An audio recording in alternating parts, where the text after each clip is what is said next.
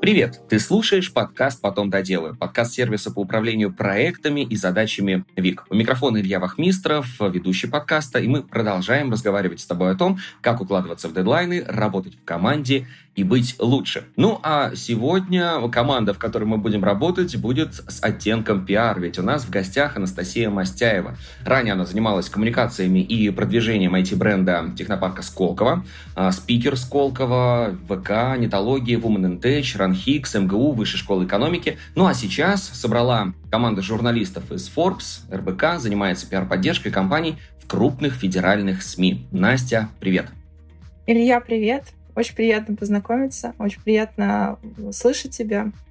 Да, все, все так оно и есть. А сейчас ушла в ту сферу, которая приносит мне максимально много а, удовольствия, и я занимаюсь коммуникациями. А если попросту говорят, то я занимаюсь тем, что выстраиваю отношения с другими людьми.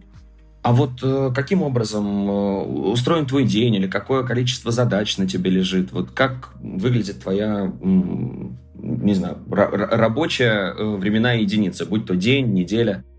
А, смотри, у меня один из клиентов, а, у нас есть определенная там связь с, с другим часовым поясом, поэтому день у меня чаще всего начинается очень рано. Я встаю где-то в 7 часов. Для меня это лично рано, не знаю, как для других. Поэтому э, начало дня с э, зум-звонков, а уже дальше я распределяю задачи в зависимости от того, как у меня вообще э, э, неделя складывается, потому что очень часто возникают офлайн мероприятия, и на них мне нужно присутствовать, поэтому какие-то звонки у меня сдвигаются но если говорить глобально, то больше у меня сейчас функционала связано с офлайн встречами, с договоренностями с а, теми клиентами, с которыми я, я работаю в Москве. Мы часто видимся в офлайн формате, вот, а уже дальше, если какие-то возникают задачи, то, естественно, мы ставим звонки в зуме. Без него мы никак. А планируешь ли ты свой день э, как-то заранее? Может быть, какие-то методы тайм-менеджмента используешь? А, да, ты знаешь, у меня э, вообще в, в воскресенье это как раз тот день, когда я планирую на неделю вперед. И а, мое самое главное правило планирования — начинать распределение за, не задач, а именно с отдыха. То есть я сначала распределяю то, каким образом я буду отдыхать, там, читать книги э, или время на рефлексию, на письменную. И уже после этого я начинаю вставлять рабочие задачи. То есть я думаю, что глобально э, многие из нас совершают ошибку, что календарь настолько плотно заполняет рабочими задачами, но забывают про себя. А самое главное, что мы тут есть, и уделить время себе, своему здоровью. Вот. Это очень интересный подход. А бывает такое, что приходится жертвовать все-таки этим временем и убирать его на рабочее? А, да, безусловно, такое бывает. Но опять же, видишь, а, Илья, так как я опять же повторюсь, что я занимаюсь э, любимым делом, у меня тоже есть такое, это уже отдельно, может быть, с тобой поговорим, касательно а, рабочих процессов и отдыха. У меня как будто бы есть ощущение, что оно все смешалось в один клубок. Поэтому я сейчас очень часто со своими коллегами а, или просто с людьми из разных индустрий общаюсь, и мы пытаемся понять, а как же создавать вот этот белый шум, как же разделять работу от отдыха, так как когда ты занимаешься любимым делом, это понятие, оно полностью смывается, ну, то есть не видно разницы. Вот, поэтому я еще тоже над этим работаю. В таком случае многозадачность, по твоему мнению, хорошо это или плохо? Почему и вообще в твоей жизни она присутствует? Или любимое дело это, в принципе, тоже? Ты вроде как бы всеми задачами сразу занимаешься, а вроде бы это удовольствие приносит. А, ты знаешь, мне кажется, что в текущее время многозадачность это просто неотъемлемая часть нашей жизни. Ну, то есть просто иначе эм, есть эм, потрясающая книга антихрупкость, и это как раз история про гибкость, э, про а, податливость под то, что мы можем подстраиваться под эм, разные события, которые происходят во всем мире, в нашей стране. Ну, то есть без этого, к сожалению, не получится. Поэтому это история про то, что если ты выполняешь только одну какую-то определенную функцию, то тебя, к сожалению, скоро могут заменить. Вот, поэтому технологии так, они вот так, с одной стороны, видите, мы работаем над тем, чтобы технологии развивались, а с другой стороны, мы понимаем, что эти технологии могут заменить кого-то из нас. Поэтому я считаю, что это неотъемлемая часть, поэтому если мы не будем многозадачными, то, к сожалению, не получится. У этого есть обратная сторона, у всего есть издержки. Я это обожаю эту фразу, что абсолютно у всего есть издержки. Это история про то, что иногда не хватает глубины, то есть иногда не хватает времени, чтобы погрузиться глубоко в задачу и над ней поразмыслить, подумать. Поэтому мы вот как серфинг, мы все время вот где-то на волнах. Это наша реальность. А сколько проектов ты обычно ведешь параллельно? Может быть, были времена, когда вот был пик, да, количество проектов, э, которыми ты занималась. И как удается совмещать несколько проектов, взаимодействовать с разными командами эффективно и, самое главное, не теряться вот в этом потоке информации? Очень хороший вопрос. А, ну, смотри, а, если говорить про найм, то в Сколково у меня параллельно максимальное количество проектов, которое велось, это около восьми да, у нас там были и э, ох, хакатоны офлайн и онлайн, в общем, много всего было. Эм, сейчас самое большое количество проектов, которые я веду одновременно, это а, четыре проекта, и в том числе один из проектов — это мой личный бренд. Он тоже для меня очень важный и нужный, потому что для меня просвещение и а, общение с аудиторией очень важный момент передачи знаний. Вот. А, что ты знаешь, сейчас я прям до конца тебе не могу сказать, потому что я тоже сейчас нахожусь в таком а, процессе, когда я все процессы начинаю упорядочить, потому что я много лет а, находилась в найме. Да, безусловно, у меня были определенные проекты, которые велись параллельно. Я рабо- работала в, в банковской индустрии и параллельно еще делала свои собственные проекты. Но сейчас, так как я полностью решила выйти из найма и погрузиться непосредственно в свои собственные проекты, я еще нахожусь в процессе. То есть я пока не могу тебе поделиться секретом успеха, я в процессе, но при этом как бы да, понимаю, что, безусловно, тут э, надо все записывать. То есть реально мой совет, у меня есть приложение, не знаю, минутка рекламы, можно ли сказать, как оно называется? Э, приложение называется Тик-Тик посмотрите э, в, в Web Store, очень удобно. То есть я реально каждое, каждое там вот сообщение, которое мне нужно человеку отправить, я все записываю. Мне реально это очень сильно помогает. Ну, то есть я себя не корю за то, что какие-то моменты у меня просто из головы могут выпасть. То есть я в этом не вижу ничего страшного. И сейчас понимаю, безусловно, что нужен ассистент. У меня вот еще пока не добралась я до такой истории. Сейчас пока у себя в голове думаю, какие бы задачи я могла бы ему передать, потому что, да, безусловно, а, делегировать надо уметь и даже какие-то свои личные задачи. Вот. Не знаю, насколько емко я тебе ответила на этот вопрос, но... А насколько большая команда, Настя, с которой ты взаимодействуешь? Угу. Ну смотри, у меня э, работает э, два журналиста и три копирайтера. Вот, то есть э, у нас задача строится таким образом сейчас, что непосредственно журналист отвечает за редакцию, вот, а копирайтер уже непосредственно за создание текстовых сообщений. А дальше уже команды, с которыми мы сотрудничаем с клиенты, они разные бывают, и там количество коммуникаций может достигать там большого, в общем, э, большие проекты, большие клиенты. У меня один, один из моих э, главных клиентов это долларовый миллиардер, очень интересный, классный человек, вот, и поэтому там у него, конечно, команда очень большая, поэтому с командой мы с, с, разные, с разных сторон взаимодействуем. Ну и плюс э, и сфера у вас, и команда творческая в любом случае, потому что это надо генерировать постоянно э, очень интересные вещи, цепляющие вещи. Вот э, что тебе помогает эффективнее управлять командой, управлять проектом и э, достигать цели? Да, ты уже сказал, что ты таком на, на этапе выстраивания вот этих вот историй, но, может быть, вот э, именно взаимодействие с командой ты можешь каким-то опытом поделиться? Знаешь, э, я не буду раскидываться словами. Я очень надеюсь, что из моих уст это всегда звучит максимально искренне, но я очень люблю людей. И это на самом деле то, что мною движет даже самые страшные темные времена — общение с умными, с интересными, с добрыми людьми, которые пытаются привносить в этот мир что-то большее, что-то лучшее, как-то улучшать его и улучшать себя в первую очередь, это для меня главный мотиватор и главный двигатель прогресса. Ну, то есть я на самом деле понимаю то, что ничто меня так вот, ну, представим в этот огромный-огромный мир, и мне говорят, Настя, ты можешь загадать что угодно. У меня в списке желаний а, люди, ну, то есть э, есть там у меня есть определенный талант, я умею классно выстраивать отношения с другими людьми, но, безусловно, сейчас на данный момент есть а, ряд людей, с которыми мне еще очень сложно повзаимодействовать, они очень далеко находятся. Не буду ли я тут озвучивать, тут уже вопрос. Я, в принципе, как бы не скрываю эту информацию, с кем бы мне хотелось бы, с кем я мечтаю поработать, вот. Но в целом, как бы отвечая тебе на вопрос, вот эта фундаментальная любовь к людям, она мне позволяет эм, вот двигаться, вставать каждый день с кровати, делать. Ну, то есть вот если коротко, то как-то так. А если человек попадается, но вот видно, что совершенно не твоего поля, э, возможно, очень токсичный, вот в этом случае ты каким образом поступаешь? Стараешься как-то повлиять на него и изменить, или, может быть, абстрагируешься и просто меньше стараешься общаться с ним? Да, безусловно, менять я никого не планирую. Это, это не, в моих, э, не в моей власти, не в моем влиянии. А я с... Я нахожу... Ну, знаешь, я, я нахожусь еще параллельно в терапии, поэтому, да, для меня изучение людей, наблюдение — это такой как бы неотъемлемая часть, и тем более это, безусловно, влияет на все рабочие процессы. Я никого не, не меняю, то есть все зависит от того, насколько тесная, там, а, плотная коммуникация нам предстоит.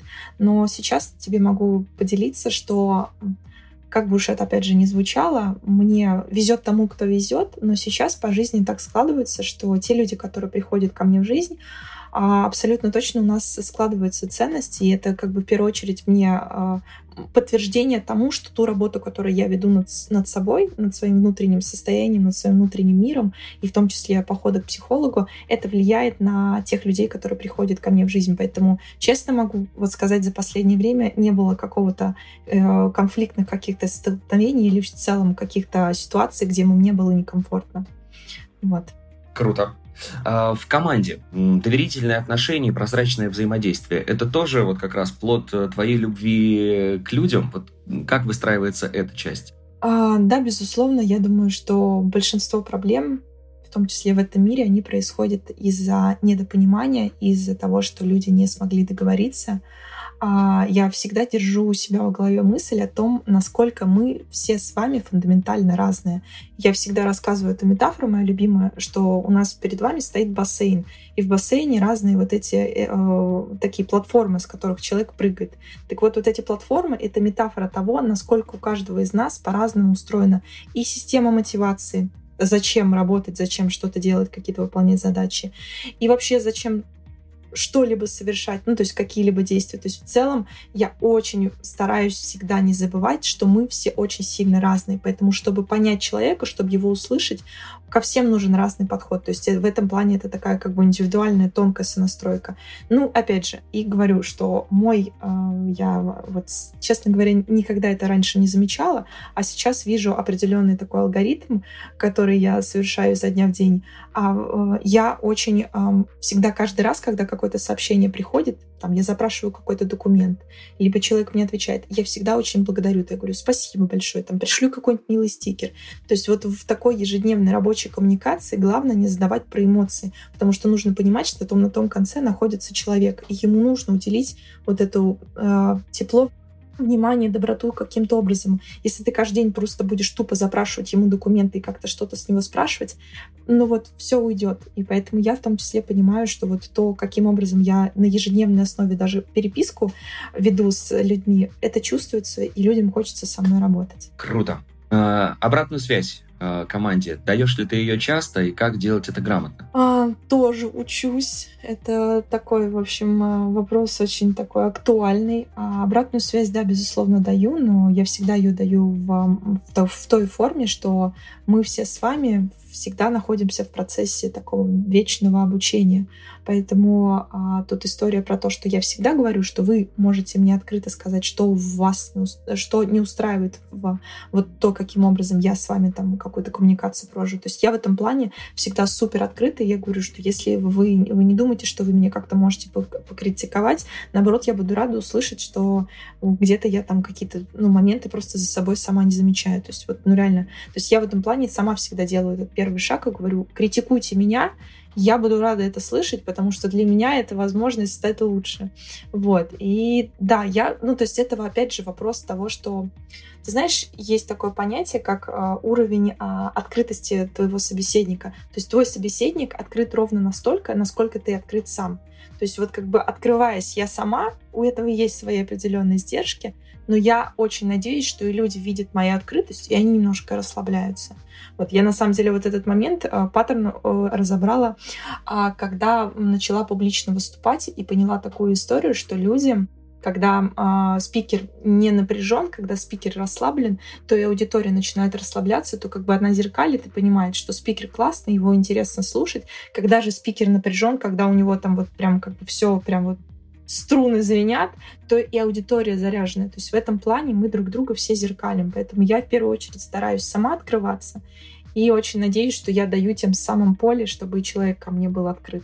Да, это чувствуется, находясь на расстоянии даже, это сто процентов, что уж говорить о личном общении. Нетворкинг.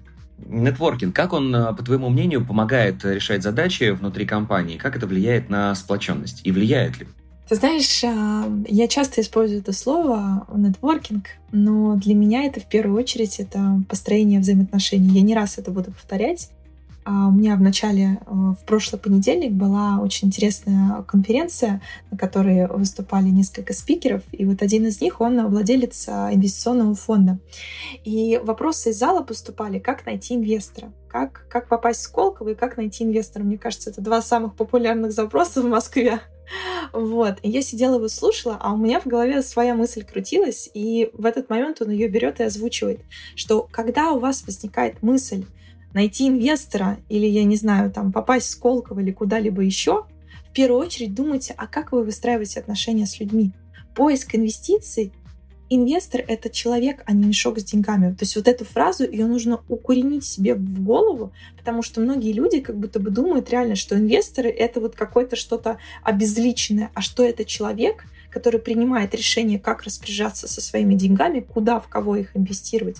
Мне хочется, чтобы в этом мире было больше человечности. Поэтому, когда мы говорим про нетворкинг, я, естественно, понимаю, что это такие же понятия, как и человечность и порядочность. Они очень обтекаемые. У них нету форм, у них нету границ. Но мне искренне хочется, чтобы я в том числе являюсь тем человеком, и я понимаю, зачем мне нужно вести публичную деятельность, чтобы донести до большего количества людей. Задумывайтесь о том человеке, кто находится напротив вас. Думайте в первую очередь, а как вы можете быть ему полезен. И только потом, когда у вас получилось как-то понять, что у вас общая есть ценность, вам интересно, вам приятно вместе. А дальше думайте, а как вы можете быть полезны. Но не держите мысль о том, что этому человеку какую-то услугу свою продать или что-то еще.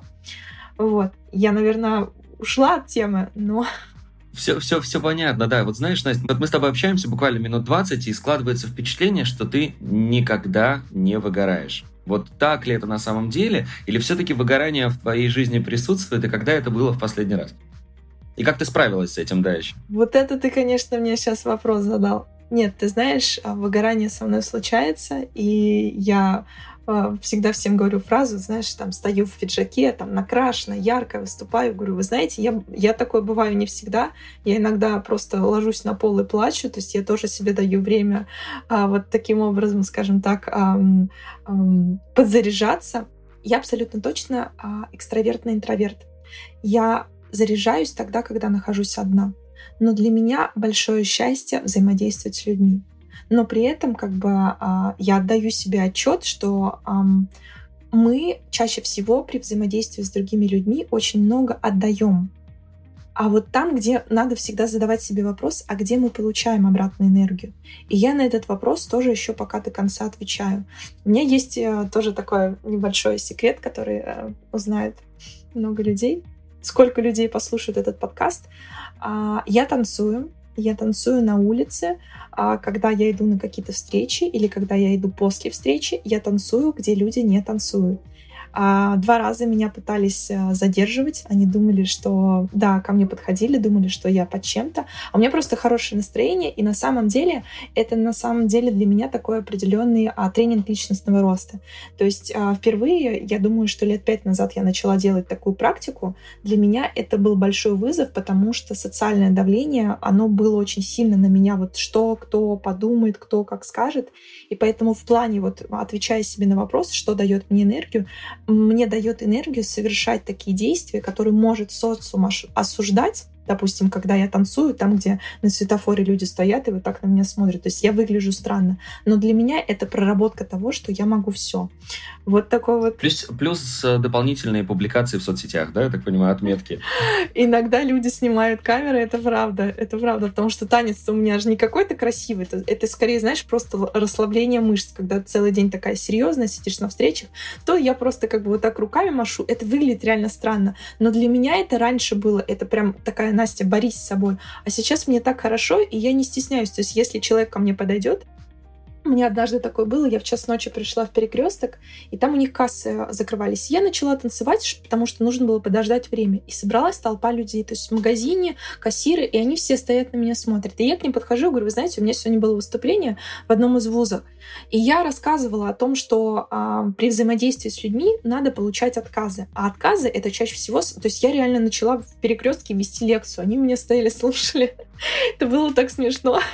И потом один из них подходит ко мне и говорит, а я вот тоже там э, студент там какого-то там вуза, хотите вас пригласить спикером? Мы с ним не договорились, но как бы это не суть важна. Я просто к тому, что это было очень забавно, что я начала в перекрестке танцевать, а потом им рассказывать про девиантное поведение в обществе. А есть какое-то такое постоянное уже место, где ты часто практикуешь танцы в необычном месте, и, знаешь, там, там уже люди ходят и видят, говорят, так это ж наша Настя танцует, это все, все Нет, такого нормально. места нет, вот, поэтому если увидите меня где-то в центре Москвы танцующую, то подходите, я буду рада пообщаться. Круто. Э, энергия эмоций. Я так понимаю, ты считаешь, что это связанные вещи непосредственно, да? Вот как своим внутренним состоянием управлять? Тоже через танцы или, может быть, есть еще какие-то способы? Энергия эмоций. Давай вернемся к теме нетворкинга. Uh, у всех э, всегда такой вопрос, как же знакомиться с людьми. И вот у меня буквально, я начала делать рилсы. У меня рилс на тему того, что когда вы приходите на какое-то определенное мероприятие, всегда замечаете за тем, uh, кто, в, кто привлекает к себе больше всего внимания. И чаще всего люди, которые э, инвестируют так или иначе каким-то образом в общение свои эмоции, они запоминаются. То есть если вы uh, не вкладываетесь в любую любую коммуникацию, ну, а самая первая коммуникация самая важная, потому что от нее будет зависеть дальнейшие события, как они будут складываться. Так вот, если вы скупы на эмоции, если вы а, очень инертны и не хотите тратить свою энергию, то дальше, скорее всего, вам будет очень сложно выстраивать дальнейшие взаимоотношения. Поэтому я считаю, что люди, которые задумываются о том, чтобы построить вокруг себя какой-либо социальный капитал и вообще в целом окружать себя классными людьми, в первую очередь должны задумываться, откуда, насколько у них много внутри энергии, каким образом они ее вообще восполняют в организме, и дальше каким образом они ее инвестируют в общение с другими людьми. Поэтому да, это неразрывные вообще процессы, и тут как бы реально большая работа над собой, чтобы всегда замечать, на каком энергии на сейчас ты находишься. Готов ли ты сейчас отдавать? Я в какие-то моменты отказываюсь от каких-то выступлений, потому что понимаю, что сейчас я залу не готова дать, и мне нужно сейчас энергию покопить. И это нормально, я себе это никак себя не корю, что вот, Настя, Настя, ты такая плохая. Я себе разрешаю отдыхать. Ты уже говорила о том, что пользуешься э, приложением, да, для таск-менеджера, тик-тик, по-моему, да, но он так называется. Вот, а насколько важно в эпоху цифровизации работать с бумагой и ручкой, по твоему мнению? Ох, если бы вы видели мой стол, если бы вы видели то количество дневников и бумаги, которые я использую, прости, пожалуйста, наша прекрасная природа, но для меня это я всегда говорила и говорю эту фразу, что самый лучший друг, который у вас есть и будет, это вы сами. Поэтому самый лучший друг — это я для себя. И чтобы с этим другом а, не терять контакт, не терять связь, а, мне просто жизненно необходимо с этим другом переписываться. То есть вот эта у нас переписка, она идет на ежедневной основе, поэтому я обожаю а, практику текстовую, письменную, просто разговаривать с собой, узнавать, как вообще, в каком состоянии я нахожусь. И всем искренне это рекомендую начать делать, кто еще не делает. Э, что помогает тебе оставаться продуктивной? Какие-то лайфхаки, техники? А, да, я, я буду супер банальной, но медитация. Я считаю, что это очень а, классная история. И а, я считаю, что ну, каждому из нас это как вот определенная такая а, ментальная гигиена, как почистить зубы. То же самое и занятие медитацией, потому что ну, каждый из нас э, ежедневно находится в огромном потоке информации, и от этого каким-то образом нужно защищаться. Поэтому Вот, в том числе одна из защит — это медитация, а, танцы, я это проговорила, что танцы — это для меня тоже своего рода такая медитация. И у меня в том числе есть такое понятие, как ароматерапия. Ну, то есть вот я люблю селективные ароматы, и ароматы мне приносят огромное количество просто энергии. Ну вот это просто мой способ. Вот, поэтому ароматы для меня тоже отдельная история. Есть такое понятие, как олькфакторное восприятие мира, и я воспринимаю мир через ароматы. То есть, условно говоря, я могу вернуться на 10 лет назад, просто вспомнив какой-то аромат. Вот у меня есть такая способность. Не знаю, как ее применить в жизни, но вот как-то вот так. Это очень круто, интересно. А как, как ты, подожди, вот эти ароматы создаешь? То есть, например, ну, у тебя же есть воспоминание какое-то, да, связанное вот с каким-то временем? Как ты воссоздаешь этот аромат? А, нет, я просто могу вспомнить, а, ну, знаешь, мы можем просто в памяти как путешествовать. Вот, ага. я могу вспомнить, допустим, какой-то момент яркий, который был у меня в жизни, и я вспоминаю эту картину, и я вспоминаю этот запах. Я не знаю, как это объяснить. А по поводу ароматов, я их покупаю, я их не создаю, к сожалению. Вот. Но я там изучаю, я там прихожу, там э, изучаю биографии различных парфюмеров, которые там создают эти коллекции. В общем, для меня это отдельная история, и я искренне вообще считаю, и ну, это мое личное мнение, что ароматы — это как искусство. Ну, то есть я не вижу граней, что это какая-то косметика. То есть для меня селективные ароматы очень интересные. Это объект искусства. Класс. А, скажи, э, как у тебя с work-life балансом? А, удается ли его соблюсти? Есть ли какие-то границы между работой и личной жизнью? Ой, мы с тобой уже этот вопрос обсуждали касательно белого шума и касательно отдыха и работы. Я я безумно рада за то, каким образом у меня сейчас складывается моя жизнь. То есть я реально счастливый человек, потому что я занимаюсь любимым делом. И э, я не побоюсь этого слова, что вот то, каким образом сейчас складывается моя жизнь, это была моя заветная мечта.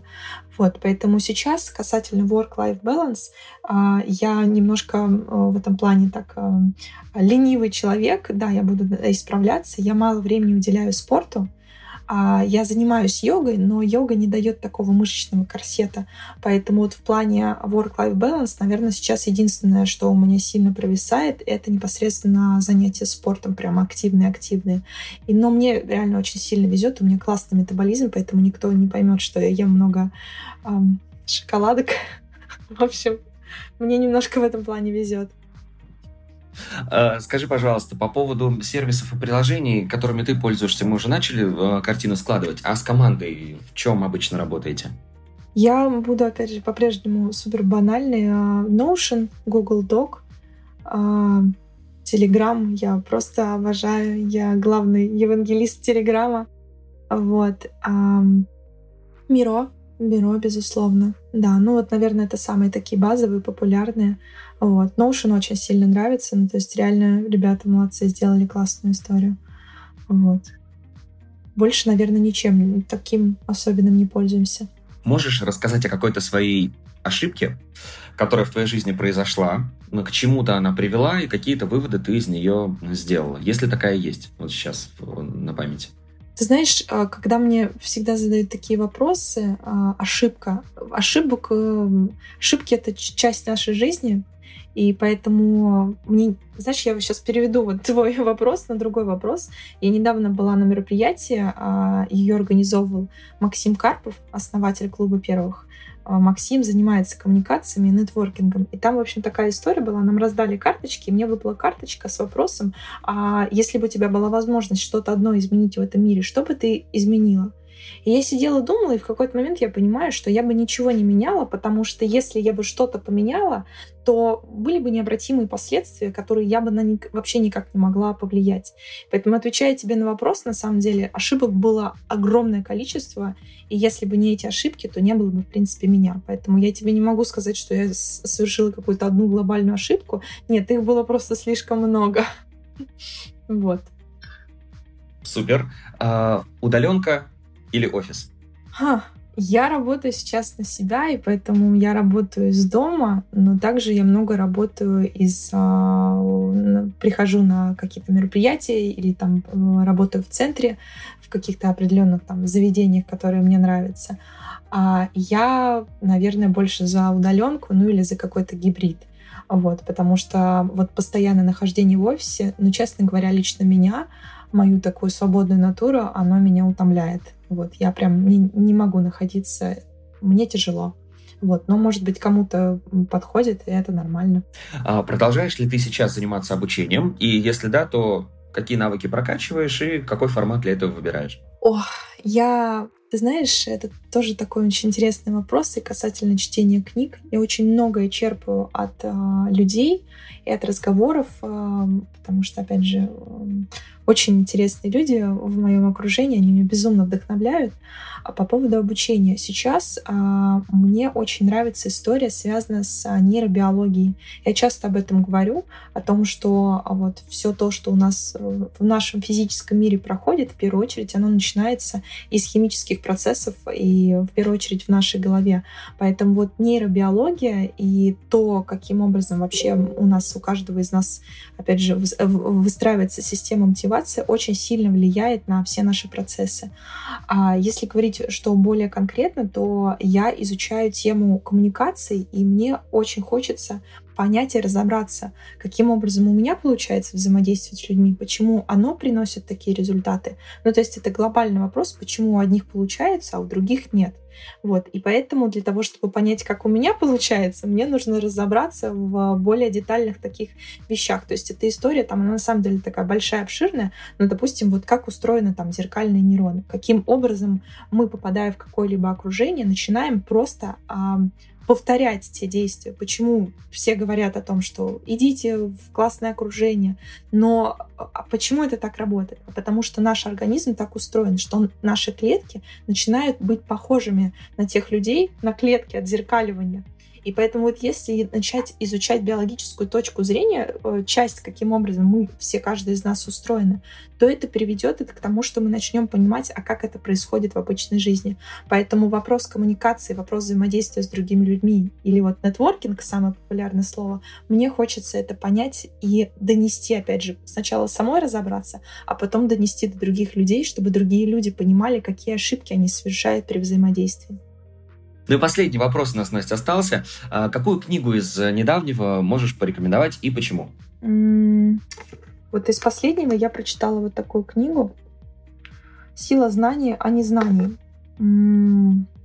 Это скорее история про то, про любопытство. Я очень часто поднимаю эту тему. А, я тут минутка рекламы будет. У меня есть двоюродный брат, а, у меня есть мой э, старший брат, а, он занимается бизнесом, и у меня есть двоюродный брат, он ученый, физик-ядерщик. И я, на самом деле, я безумно обожаю, просто невероятно люблю ученых. И когда у меня возникает такая возможность в жизни с ними пообщаться, для меня это просто что-то, вот просто это как я попала в, в ларек с конфетами. А, так вот, мы с Денисом очень часто обсуждали тему любопытства. Каким образом вообще так устроен наш мир, что вообще человек начинает идти в какую-то сторону, почему начинает решать какие-то рабочие задачи, что им движет.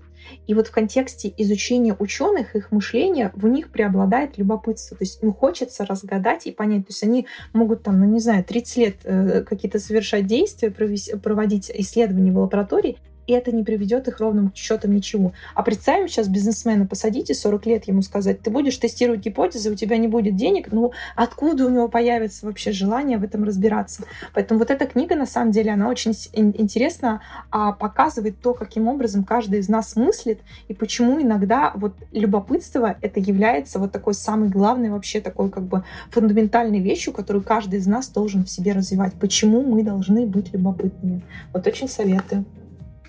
Боже, Настя, какая ты, какой ты интересный спикер на самом деле. Вот мне кажется, это всем преподавателям в школах, в вузах нужно взять тебя за пример для того, чтобы вот именно таким образом подавать материал вообще по любой теме. Можно слушать с открытым ртом, в захлеб, час, два, три, вообще день, неделю.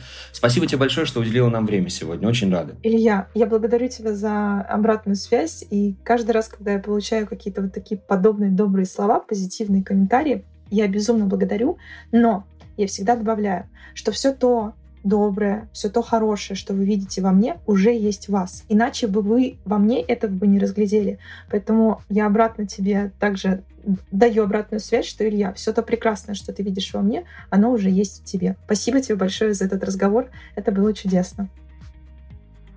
Спасибо, что дослушал выпуск до конца. Делись этим и другими выпусками со своими друзьями и коллегами. Подписывайся, чтобы не пропустить новый. Ну и, конечно же, регистрируйся в нашем сервисе ВИК. ВИК отлично подходит для работы с собственными задачами, например, для планирования дел на день, так подходит и для работы в команде. Регистрируйся, чтобы стать эффективнее и делать больше. До встречи в следующем выпуске.